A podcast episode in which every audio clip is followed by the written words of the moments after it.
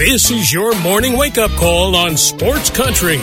Grab a cup of coffee and hang with us every weekday morning for the latest news, sports, and other things going on around the world and in your backyard. Now, here's your host, Gene Gums.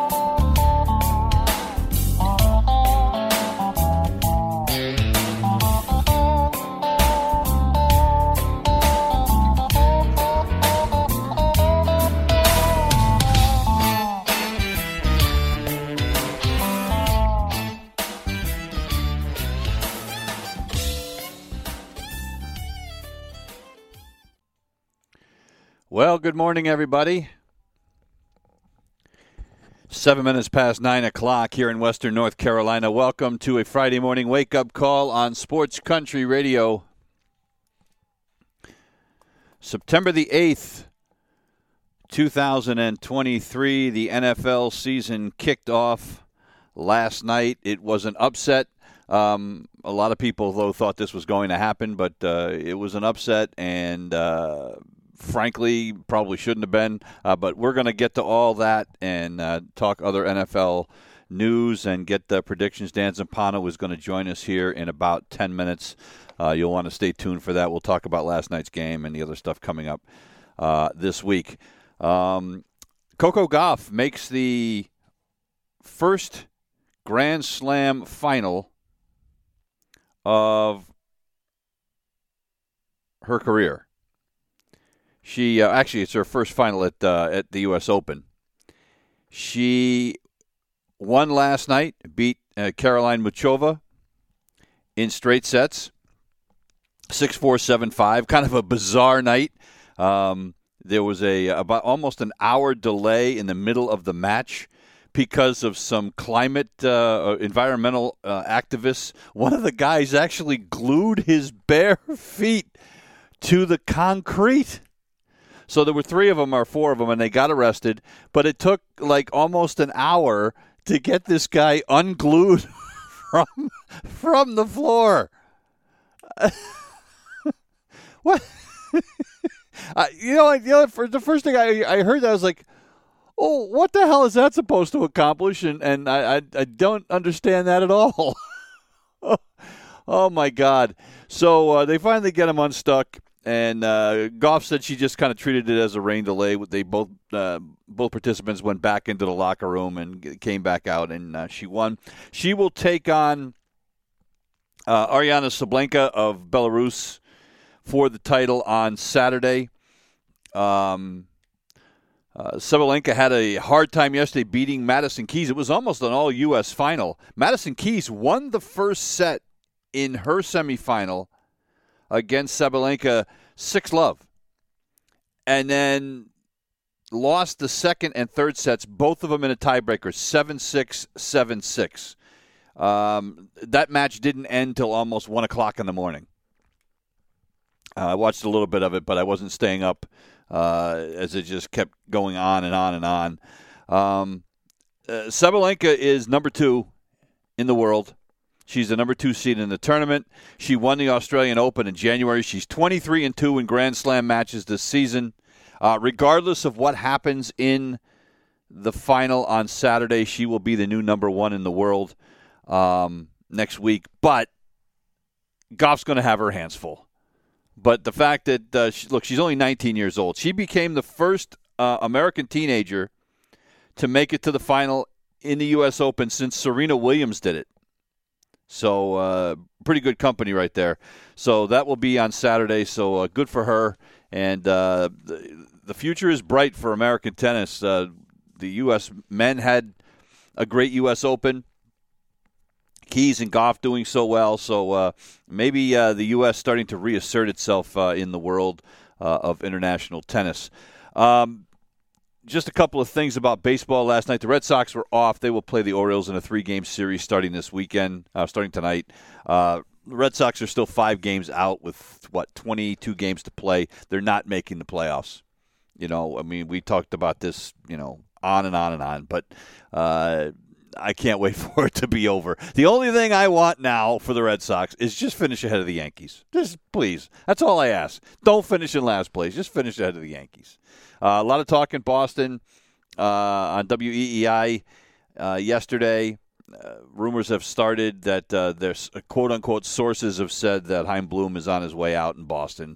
I'll believe that when I see it. I don't root for anybody to lose his job necessarily. Um, we, we've all, you know, had issues in our career, so I don't necessarily, you know, I'm not like rooting for anybody to necessarily get fired. But Chaim Bloom, um, while he has built up the farm system, what he did in the offseason as far as free agency and uh, trades, et cetera, et cetera, uh, was just pathetic. And the, the, reason the Red Sox are where they are, despite the fact that they can hit, um, the fact that they did not address the pitching, the starting pitching at all, um, is the problem. So you know, it, may be time for a change. Not that I'm rooting for it, but at some point, you got to look at it and say, okay, dude, you only did half the job here. Farm system good, major league team not so good.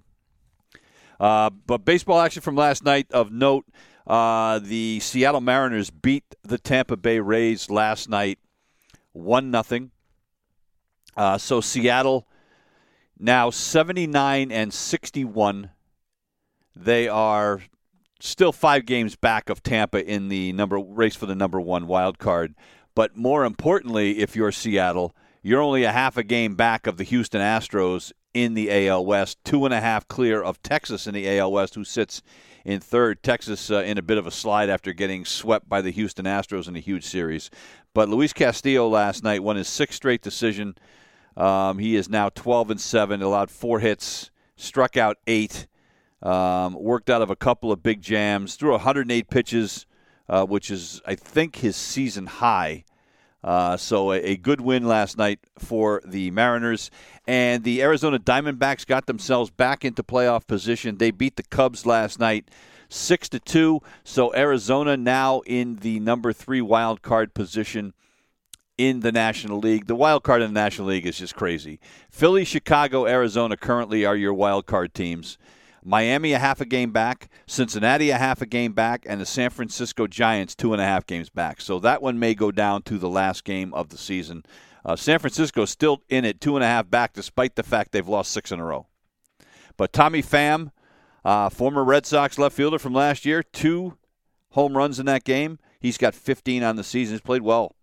Um, and uh, Ketel Marte hit his 22nd home run of the season last night. And Arizona tonight – will send Zach Gallen, uh, who is 14 and 7 against Jameson Taillon, who has had a rough season for the Chicago Cubs, uh, with a chance to uh, improve their standing in the uh, National League wild card. They're only two games back of Chicago for that number two spot. So uh, a big, big series and a big game tonight. It is 14 minutes past the hour. We're going to take a break. When we come back, Dan Zampano is going to join us to talk NFL football. Back in a minute. You're listening to the Wake Up Call on Sports Country. It is 16 minutes past the hour. Welcome back to the Wake Up Call here on a Friday morning, and he is with us. The first regular season game last night. Dan Zampano, uh, a late one a an upset last night. I guess you'd have to call. A lot of people are big fans of the Lions, but you know you can call it an upset if you want. But I don't know about you, but to me, the Kansas City Chiefs should have won that game. They gave that one away. Yeah, Gene, it was a great opening night. I thought it was a really competitive game. I thought it was a little bit of a sloppy game. Uh, I'll definitely give you that um, on both sides. Really, I thought the Chiefs and the Lions both had some questionable decisions last night, but you know, when you want to play the Chiefs and you want to beat the Chiefs, sloppy is the name of the game, dirty right. is the name of the game, and that's exactly the way Detroit wanted it, and that's exactly what they got, and they pulled out a one-point victory. It was a, even though Kansas City was shorthanded, you got to give credit where credit is due for Detroit to do that. A team that hasn't had a win like that in a while. Right. No Travis Kelce last night, obviously, with that hyperextension of the knee. Uh, Chris Jones still in the middle of a holdout. But last night, uh, Kadarius Toney, uh, he drops a a, a big uh, pass play that could have been a first down, a big gainer. Then he had another one go off his hands that ended up getting picked off. Um, but I thought really the key to last night, I really thought that the Detroit uh, defense did a good job of not allowing Patrick Mahomes to get comfortable And even when he does his, you know, his magician stuff where he's running all over the place, I thought they still did a pretty good job of staying home and containing um, and not allowing some of those crazy plays that he often manages to pull off. Well, I think one of the key things for them was limiting the big plays. They had one big giant play down the middle of the field to Marquez Valdes Scantling in the first half. Right. Right at the end when you thought that Detroit, wow, Detroit's playing great, unbelievable. They got him in a third and third and long and, and this and that and bang, there he goes, third and seventeen, they give that up. I mean so so he had some moments, but I, I don't know. I, I thought Patrick Mahomes last night, for as many drops as the Chiefs had, there were some plays where he was throwing off his back foot and the yeah. air just wasn't in the ball. Yep. I mean, he just couldn't get it there. And it was weird to see him, a guy who's got all this arm strength and all this talent, and he was coming up short on a lot of these deep crossers as well. So we can place blame in a lot of places. I think it is very easily spreadable. Uh, Kadarius Toney, I mean, I, I don't know whether he woke up that morning and, and somebody surgically removed his hands and put crowbars in them. I mean, I, I'm not entirely sure what was wrong with him last night, but uh, I'm sure he drove his fantasy managers nuts. Yeah. But at the same time, look, uh, I thought the Chiefs defense played well, but I thought there were some plays in execution time where the Lions kind of took over the line of scrimmage, especially in the offensive line. Mm-hmm. And it just speaks to if Chris Jones was in that game, I, I think it really would have changed the entire game plan Yep. for Ben Johnson's offense. And you know, give credit where credit is due, man. I mean, they, that offensive line was the strength. They had to rely on it, and when it mattered, that's exactly what won them the game. perhaps maybe one of the strangest decisions that I've seen in a while. And I mean, at the end of the day, it probably didn't matter.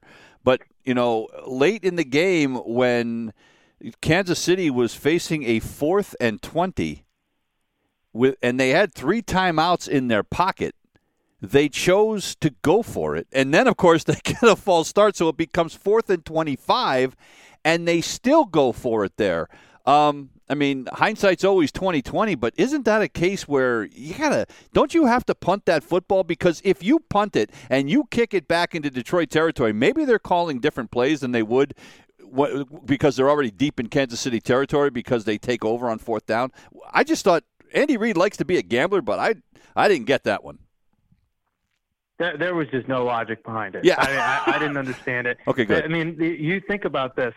Think about this. You're at fourth and twenty-five at your at your at your own thirty-five. Yeah. I mean, in actuality, if you make one stop off the punt, I mean, you're getting the ball back with probably a minute, no timeouts, And Patrick Mahomes. and you are all you need is a field goal. right. I mean, even if the Lions get held to a field goal, you now need a touchdown, Right. and you haven't done that all night, uh, or at least since the first half. So, I mean, uh, to me, it was just bizarre. I mean, I've never seen anything like that.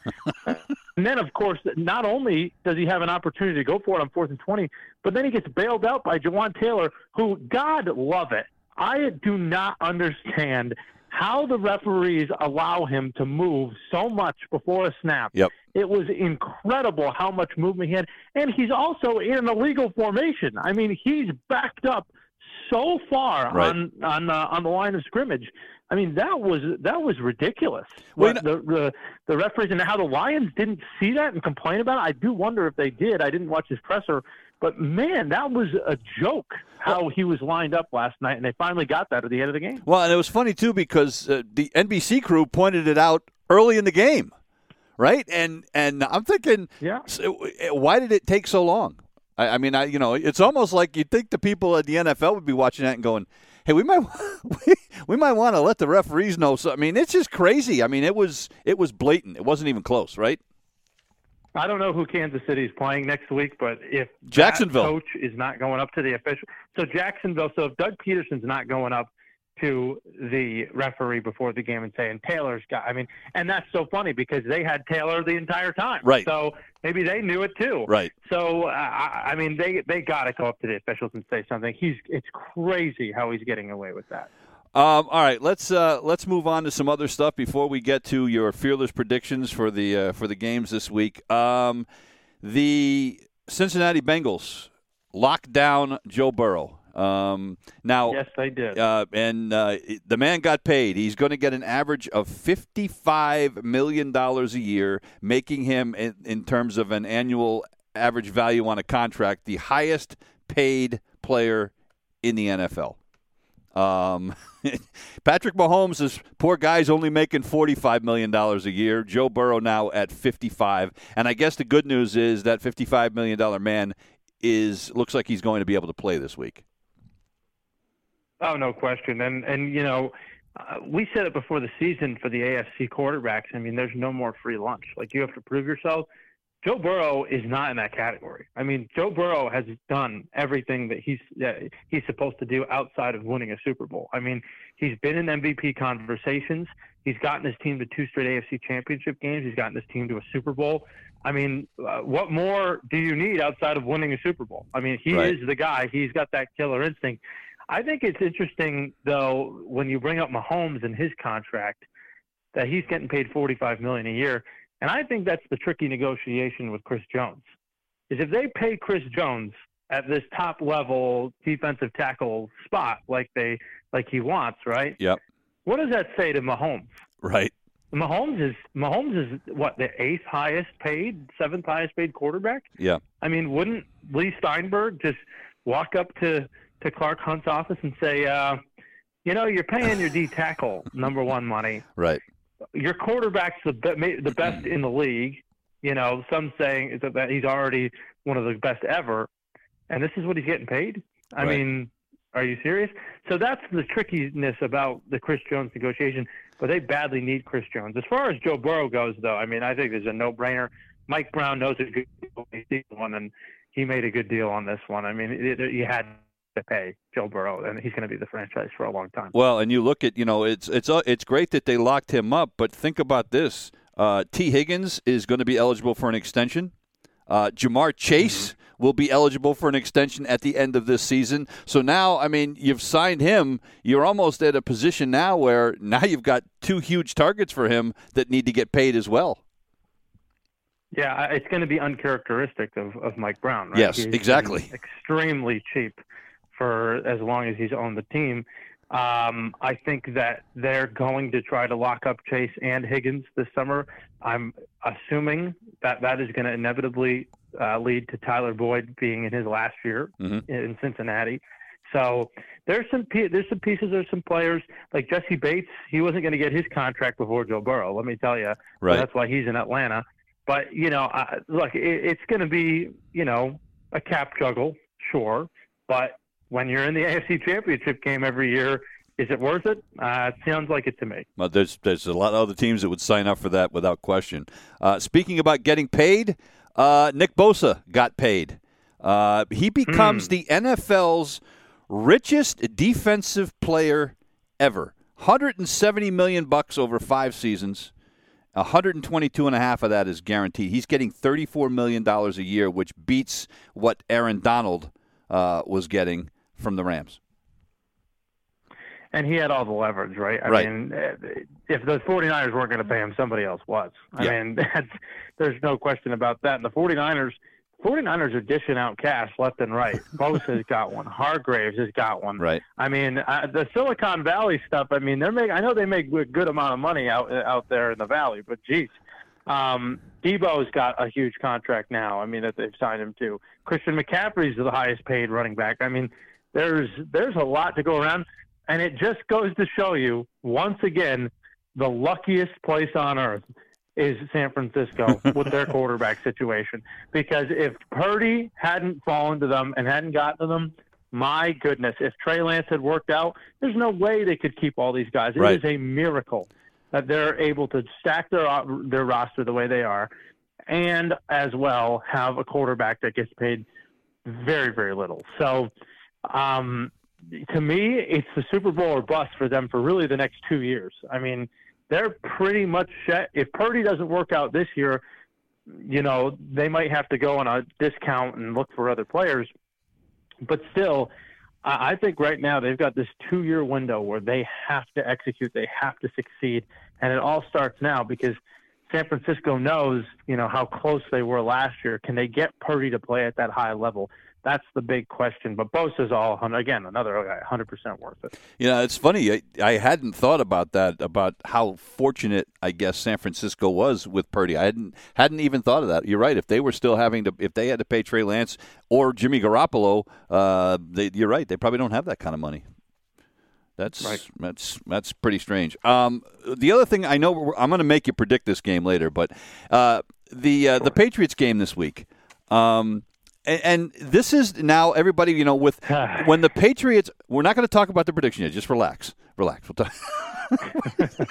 this is this is. I know, I know, there's a lot of stress in your household this week. I get that. Yeah, um, you're not um, lying. Yeah, um, but with when the Patriots made the decision to cut Bailey Zappe and turn the, and basically stop all the talk from Patriots fans that want Zappe as their quarterback, the people that are smoking a whole lot of dope. Um, but the people that wanted him to be their quarterback, they turn it over to Mac Jones. Now this is offic- officially right, Mac Jones's team.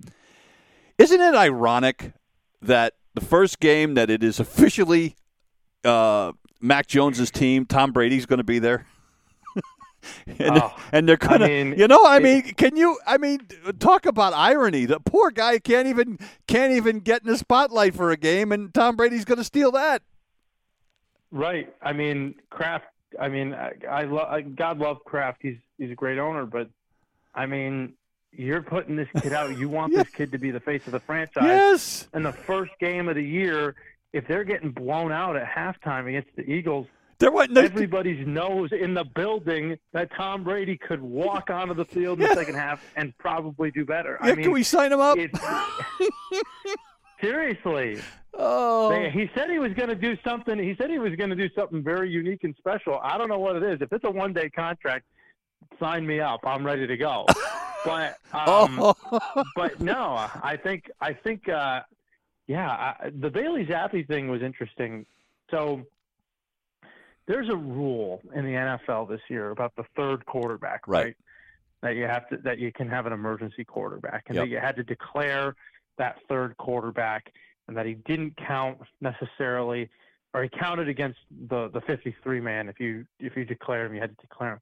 Now, in the rules, what happened was that Belichick seemed as if he kind of found a loophole in that rule, as he tends to do. Right where it said he had to declare the third quarterback, right? Right. It never says you have to declare the second quarterback.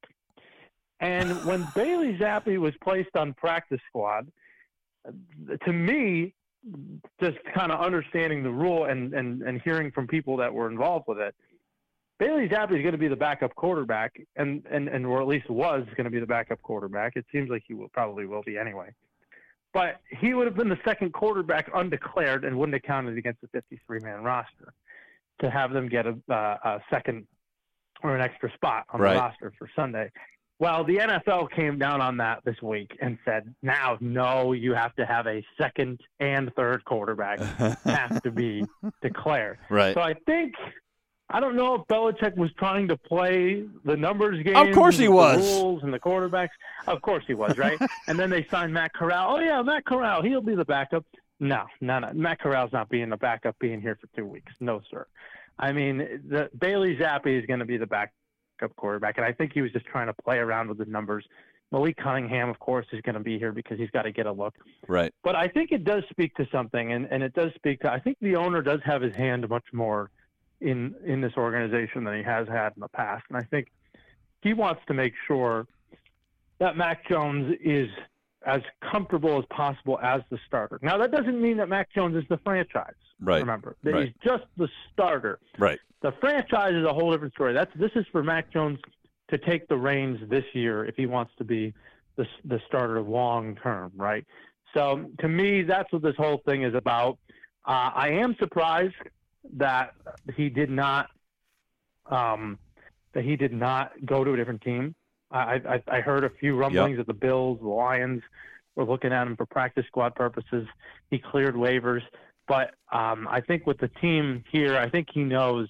I think he might have known that he was still going to have a spot as a backup. Um, what what is the rule? Can like if if he technically is he's on their practice squad now, right? Uh, isn't that what they did? They Mhm. signed. Can they move guys back and forth from the practice squad to the 53 all season? Can they do that as So much they as have, they want? They have limit, they're, they not as much as they want. There is, there are limitations. I, it, right now, the number escapes me as how many times you can move a guy up and down from practice squad. But okay. but they can they can mess with the roster. Remember, you, you declare 53, but you only have 46 active or Right. 45 active. Right. Okay. So so you know you, you have to declare a certain number of guys out.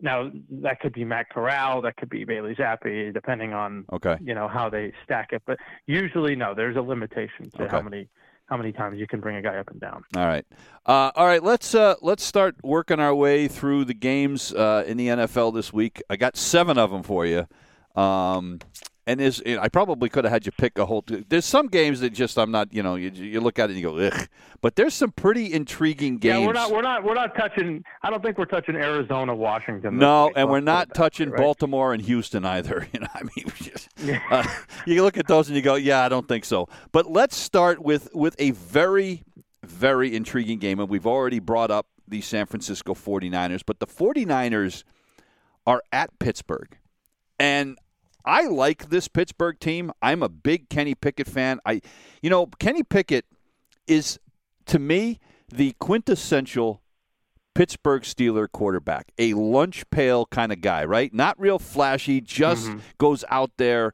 and works. And I mean, this is a guy that you know he came in and he he sat for a few games and kind of worked his way in. And I mean, with the way they finished the season, I think the expectations for him are pretty high this year.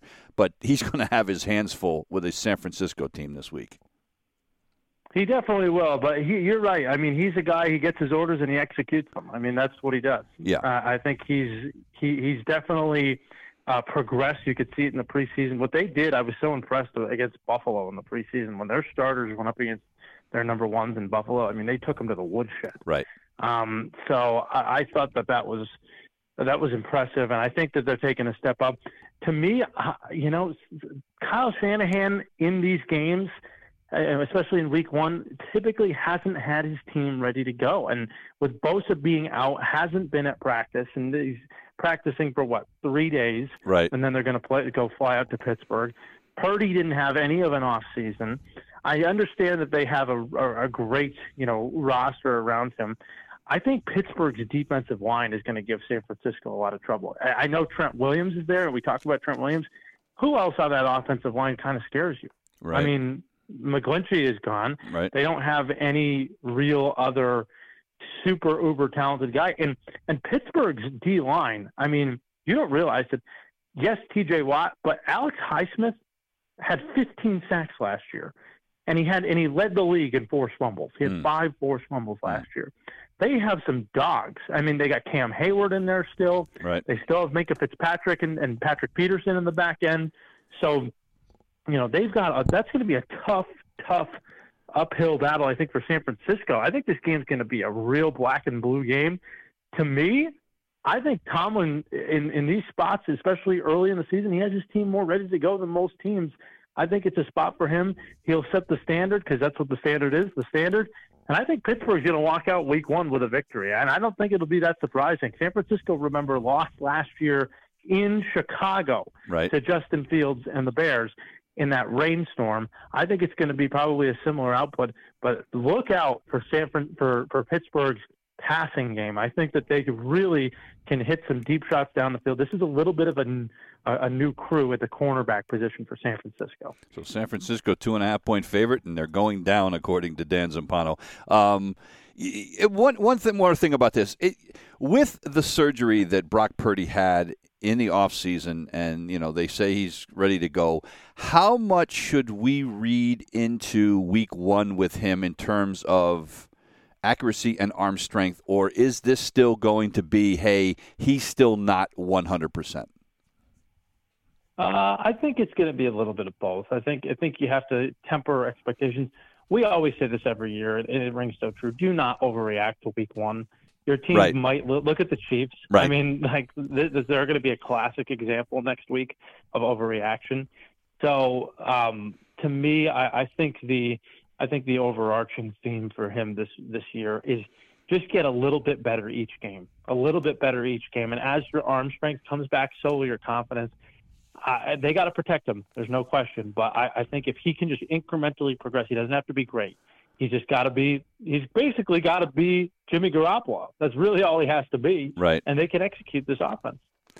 Um, the next game, not exactly what you would call a sexy game, but I, I want to talk about it anyway because one of the teams, the uh, New Orleans Saints, is a team you picked to win the NFC South, which is uh, which mm-hmm. is which is threatening to be the NFL's version of a dumb off this year, uh, where where a team under 500 might make the playoffs.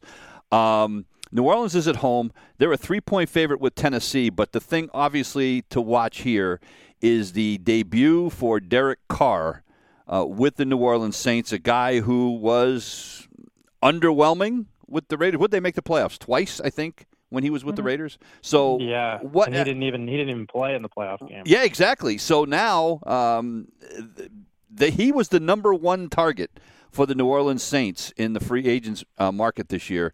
So there's been a lot put on his shoulders, and they are a three point favorite at home against Tennessee. Yeah, I, I, again, I think this is again another one of those things where uh, who has their team ready to play. You know, I think this is going to be a, a, definitely a new unit for New Orleans, but I think New Orleans has looked good in the offseason. I thought they looked good in preseason. Uh, to me, I just wonder first game, a lot of new young players in Tennessee. Right. Ryan Tannehill coming back. Uh, missed a lot of time last year. He's healthy. The key is going to be Henry. Obviously, they're going to have to stop him. But how good? How, how much are Tennessee going to to feed D Hop? And can they feed anybody else around D Hop? I mean, this this team just you know you you got to be careful because this is a young offensive line with guys in the NFL that yes, have played a little bit, right. but also haven't been great for those teams that they play for. They're a little bit of journeyman on the offensive line. They get the Peter Skoronski kid in Northwestern, who I love, who's probably going to play right tackle this year. Uh, so that's good. But but New Orleans defense and how Dennis Allen uh, schemes these games up. I mean, you see consistency throughout their scheme more than anybody really in football. They've had the same thing. Allen Allen was there with Sean Payton. Pete Carmichael, the offensive coordinator, was there forever with Sean Payton. It's going to be a very similar offense. The question is, how do they how do they get the production they need at the running back position without Kamara? Yeah, that's a real that's a real interesting wrinkle well, into this game. And uh, go ahead. The thing I saw with Kamara is they don't look they don't fare very well when he's not in the lineup. I think I I read they're three and seven since they drafted him. They're three and seven in games when he does not play and that makes a lot of sense. I mean, it, it, it, you know he he makes that engine go. The Swiss Army knife. However, I do think I, I do think that uh, I do think that the kid Miller back there is is going to be good enough to to keep things going. And Jamaal Williams, if they use them uh, kind of as that one-two punch, like they have how the Lions used Gibbs and Montgomery last night, I think that could be a really good game plan for them up front. And then, of course, you know, I mean, I think Chris Olave is a guy, and if Michael Thomas can get back to to form, I think Chris Olave, uh, Chris Olave and him can be a really dangerous deep threat. I'm going to take the Saints here in this yeah. game. I, you know, they're at home, week one, tough place to play. Tennessee, a lot of youth, a lot of inexperience. I think it'll be a close game. I think Mike Vrabel will will will execute it and and and game plan it to the point where they'll be close. But I think at the end of the day, this is New Orleans uh, going to walk out of here with a one and zero oh record. All right, let's uh, let's do the game that uh, you're dreading to, to, see this week. Uh, the Philadelphia Eagles are at the Patriots. The Eagles are are only a four point favorite, and I have to be honest, I was surprised they are only a four point favorite. Uh, Mac Jones with a lot to prove, and the Patriots with new kickers as well. I mean, how about that? New kickers. Yeah, new punter, new kicker. I mean, and and and yeah. you know, it's it is, and, and, a new offensive coordinator. There is a lot to kind of uh, look at New England and go. There's a lot of question marks there, and so that's why I'm surprised the Eagles are only a four point favorite. Well, I agree with you. I am surprised the Eagles are a four point favorite, but I will say this has been the most fluctuating game that Vegas has had all summer. this opened at three and a half. It got immediately taken up to five and a half. Mm-hmm. But now it's been come. It came back down again just a few weeks ago to three and a half, and now it's back up to four, four and a half in some places. So this one's been all over the board. I can tell you, the sharp money, the the pros that do this are very, very much on the Patriots. Really? Very, very much on the Patriots. Wow. Um, it just is one of those things. It's a long-term play, in my opinion, because you know the the worry for the New England Patriots is this: this offensive line has to gel. Right. Has to gel, and I do wonder. I do wonder, Gene, are they just going to hold Cole Strange and Mike Onwenu out? I mean, yeah. I, I do wonder that. Well, Onwenu didn't practice yesterday. Have, right. I mean, are these guys ready to play? Right. And I and I could see Belichick going like, listen, we, it's a long season. We know about this game. This is a really, really tough football team. It would be probably better for us to get our rookies acclimated to this, and and let our guys that we rely on mm-hmm. get healthy uh, for next week. So uh, you know that's it's going to be interesting what he does now. Jack Jones sounds like he's going to be out, and yep. you know that's a whole other story with his off the field, but his hamstring. Right. So it sounds like he's gone. They are they are really low on corners. They are low on offensive linemen, I, I, and especially against this team like the Eagles, where you, their their best weapons are their D line and their wide receivers. Uh, it's just going to be hard. It's going to be hard. Now, now, do I think the Patriots can win? I do think they can win if they execute. If they execute their run game, if they can get the ball to Hunter Henry in the middle of the field, mm-hmm. I think you can exploit the Eagles deep down in the middle of the field area. Uh, I don't think their linebackers and, and safeties are, are very good. So I think that that's a possibility. And then on defense, you know, what are they going to do? They've been practicing all summer for this weird six back offense, you would say, uh, with Jalen Hurts. It's, it's a very, very strange offense that nobody else really runs. And Belichick's had all summer to figure out a game plan for this, and they've got a lot of speed now on their defense. I am very intrigued to see how good this defense really is because it's not going to take a lot for the offense to be better. They were 24th in the league right. last year. Mm-hmm. If they can get into the top half of the league, 16, 15, and then have the same top eight, top five defense, I mean, that would be really, really good for this team. Does it translate to a win this Sunday, though? I just don't see it. I, I, I, can't, I just can't. I cannot see this team going and having this tough of a game, this tough of a defensive line, and being able to get it done. I'm going to take the uh, I'm going to take the Eagles. All right. Uh, next one. Uh, interesting matchup for several reasons. Miami is heading to Los Angeles to take on the Chargers. Chargers are a three-point favorite. Chargers, a team you do not believe will make the playoffs this year, um, mm-hmm. but a Charger team that beat this Miami team last year. Uh, Herbert had a huge game against the Dolphins last year, but new defensive scheme for the uh, the Dolphins with Vic Fangio, the new defensive coordinator. However, no Jalen Ramsey. How much does that hurt this Miami defense? Well, you know, I got to be honest. I think I think Miami, without Jalen Ramsey, I think that you know they're pretty much generally the same secondary for okay. the most part. Okay. Um, you know, they did bring in Eli Apple. Yep. So that's a really, you know, at least that would be an upgrade over what they had. But I, I agree with you. I, I think that I think that Miami, uh, their defensive scheme is going to be very, very different. I think that the one thing I will say though is this: new is not necessarily great in week one. And you know, we think of new as better. Mhm. New is not always better in a lot of cases, uh, especially early on. Sometimes it takes time for that to develop. The Chargers made exactly one off-season move on their entire roster, Right. and that was exchanging Drue Tranquill, the middle linebacker, for Eric Kendricks. Mhm. That was it. They literally did not do Right. anything else. Right.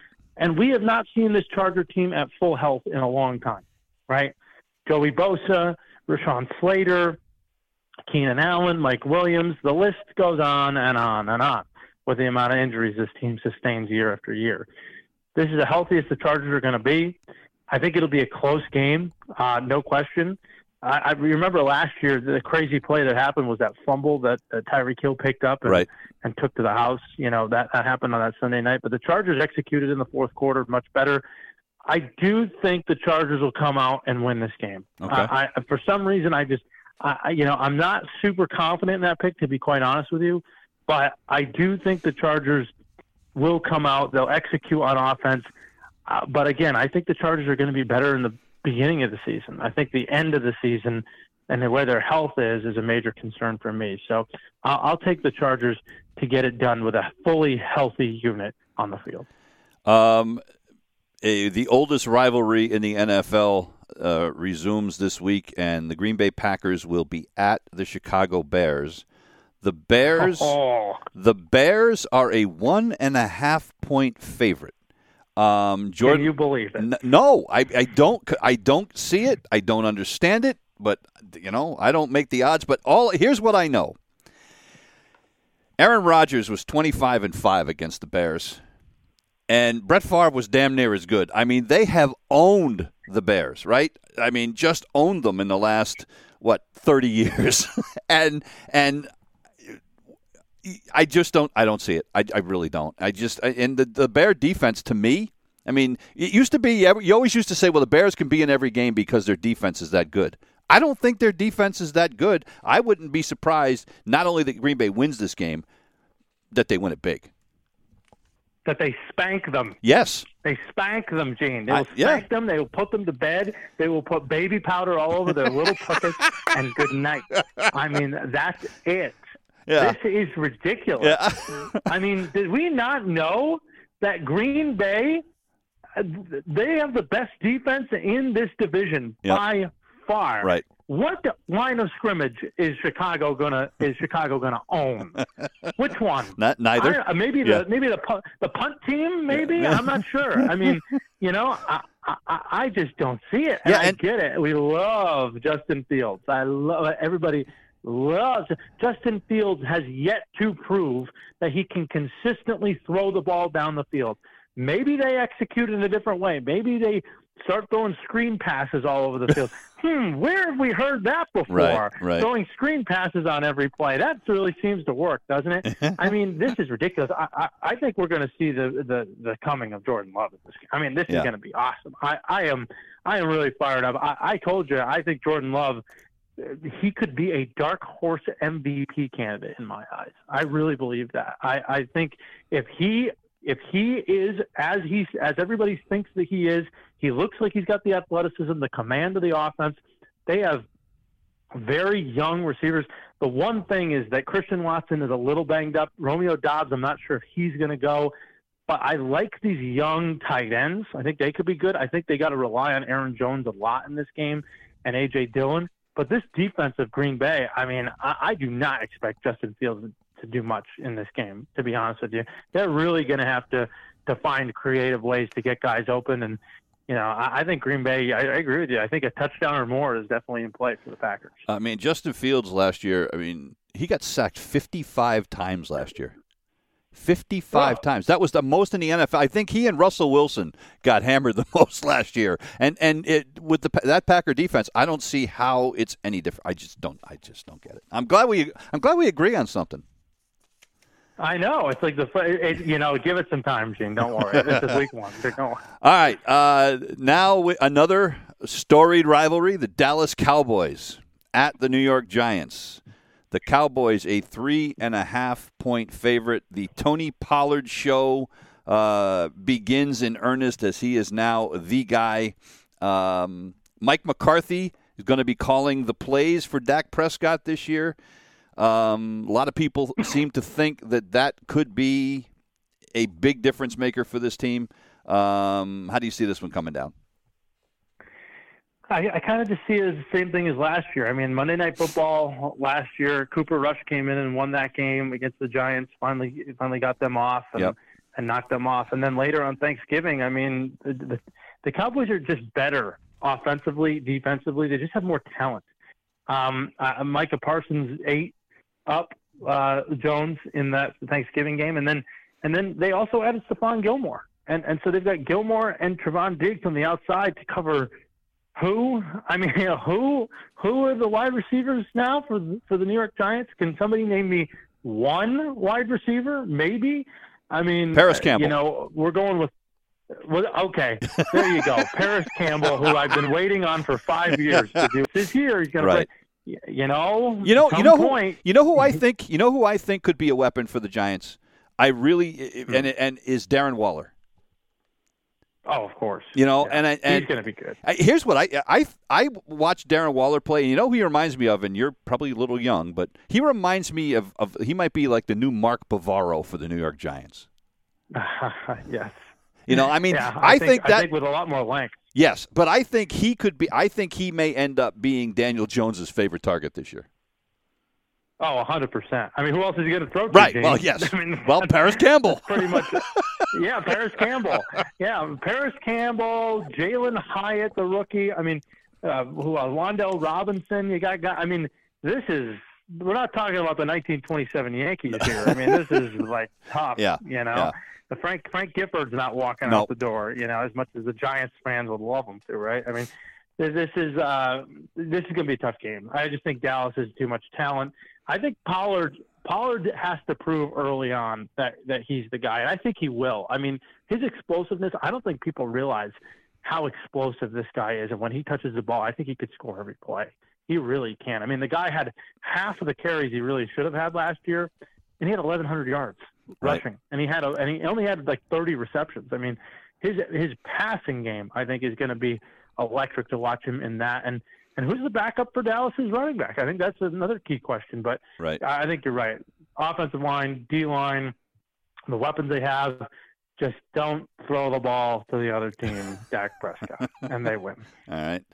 Uh, and then the final game, the Monday night game. If there could be a oh po- boy, this a- is tough. If there could be a poster game for the NFL in terms of watchability and drama and you know storylines, you've got the new quarterback, the new old quarterback in New York in Aaron Rodgers, and the return of Damar Hamlin for the Buffalo Bills. I Mm. mean, uh, can can it be any more dramatic? Uh, uh, Buffalo at the New York Jets. The Bills are a two and a half point favorite. Yeah, no question about it. I think but it's it's going to be oozing expectation. Yeah. Uh, I am more than excited to see Aaron Rodgers play this. I just want to see what it looks like. You know, I I really really do because is it going to be as good as they say, as good as advertised? Is the NFL script going to just give the Jets this first week one and build the hype even more? Right. I mean, I, I don't know. I think this is going to be a very interesting game. Lest we forget, you know, Josh Allen's really good. Mhm. in case we forgot, it's not bad. uh, I, I, I, yeah, not bad. Um, Stefon Diggs again. He'll be out there. Uh, we got to get better play from from all the other weapons around including Gabe Davis. How Kincaid plays as a rookie in his first game. We'll see how he does. Um, but Buffalo, I think the concern for them is, I think the concern for them is probably just the back end, Mhm. you know, of their of their secondary, because you know I, I think that's an older group. Um, now, again, like I said, they're not going to be any healthier than they are than right now. I mean, Micah Hyde, Jordan Poyer, Tre'Davious White, you know, that those types of guys getting up in age a little bit, Right. getting up in age, and you've got some of these young pup receivers from from the Jets, including Wilson. That's that's going to be very difficult to handle. Can Diggs get open on Sauce Gardner? I think that's another really good matchup that we're going to see in uh, in the first week.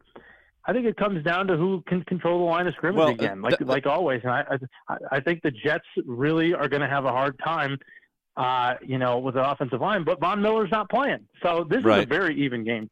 Yeah, see, that's what I was. I, I was thinking. You know, you're talking about the back end of the secondary, but at the same time, that that Jets offensive line isn't you know anything to write home about. And is Aaron Rodgers going to spend a lot of time running for his life? And is he going to be able to look deep down the field?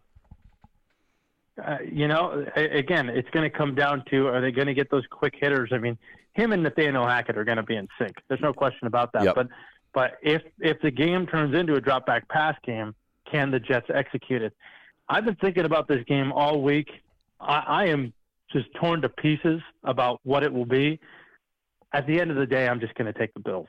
I, I, know they're going into into New York, and this hype train is going, but we have to remember one thing: this is the New York Jets. Right. Okay, what can go wrong will go wrong, and you know to to to their credit, to their credit, they're going to be a much better team this year. They've their, their roster has been built to execute and be really really talented. Yep. Um, but but week one, I'm going to temper my expectations. Let me see it work.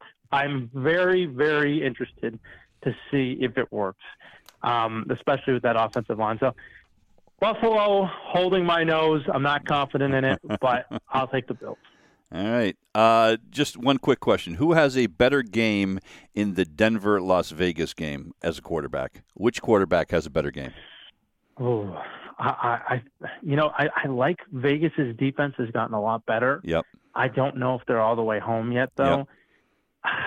To me, you know what? I'm going to stay on brand. I'm going to say Jimmy Garoppolo yeah. because I think of course he's you're... more going to be he's going to be more in sync with with his offensive coordinator, I think, than Russell. Okay, than right. Russell will be with Sean Payton. So I, am not sold on the Broncos quite yet. I, I, am going to take the Raiders. I liked what I saw with the Raiders this summer. Okay. All right, my friend. Well, listen, uh, I, I can't. We're back. We're back, and uh, we look forward to uh, having yeah. you on every game and or every week. I mean, and uh, I I cannot wait I, I think the game I am most looking forward to this week, honestly, is is is the uh, the Buffalo New York game. I mean, just because, 100%. just because, you know, I just want to see if all the hype is worth it in terms of what Aaron Rodgers is going to bring to this Jets team. And hey, and don't forget, I mean, they've got Dalvin Cook too, right? I mean, you know, it's not yeah. like you know. I, I mean, mean, I don't know. I don't know. Is, I, is he going to play this week? I don't. I, I, I have not. The... I haven't seen whether he's going to play or not. But if he does, I mean, that's you know, that is a huge weapon that they're going to have. If he doesn't play, Yeah. then then it then it falls more on Rodgers. But I cannot wait for that Monday night game, and I I just hope to hell I hope to hell it, it, it is as good as last night's game was. As much as it was a sloppy game last night, at least it was compelling right to the very end, right? Right, exactly. You were you were in it to win it. And hey, don't forget, Breece Hall is also at the running back position too. So That's true. and he's gonna he's gonna be pretty good. So uh, listen, this, this Jets train. I mean, it's gonna be fun to watch all year long. And I, I wish I was back in New York with WFAN. I really. Oh, it looks like I lost him. Well, uh, well, uh, we lost Dan, so uh, but we uh, we look forward to uh, to having him every uh, week here on Sports Country Radio, and uh, lots of great games this week. So we'll uh, we'll have him on next week to uh, to dissect his picks, and hopefully uh, they'll be a little bit better than they were last year. Dan struggled a bit last year, but uh, we look forward to having him on uh, again next week. Hey, uh, as I leave you this morning, as we have done a couple other days this week, we're going to leave you with some music from Jimmy Buffett. This one still hurts. Uh, big part of the the soundtrack of my life, and genuinely a good guy, and passes away this week at the age of 76. So. Uh, one last time this week. Here's some Jimmy Buffett on our way out. A pirate looks at 40. We'll see you on Monday. You've been listening to the Wake Up Call on Sports Country.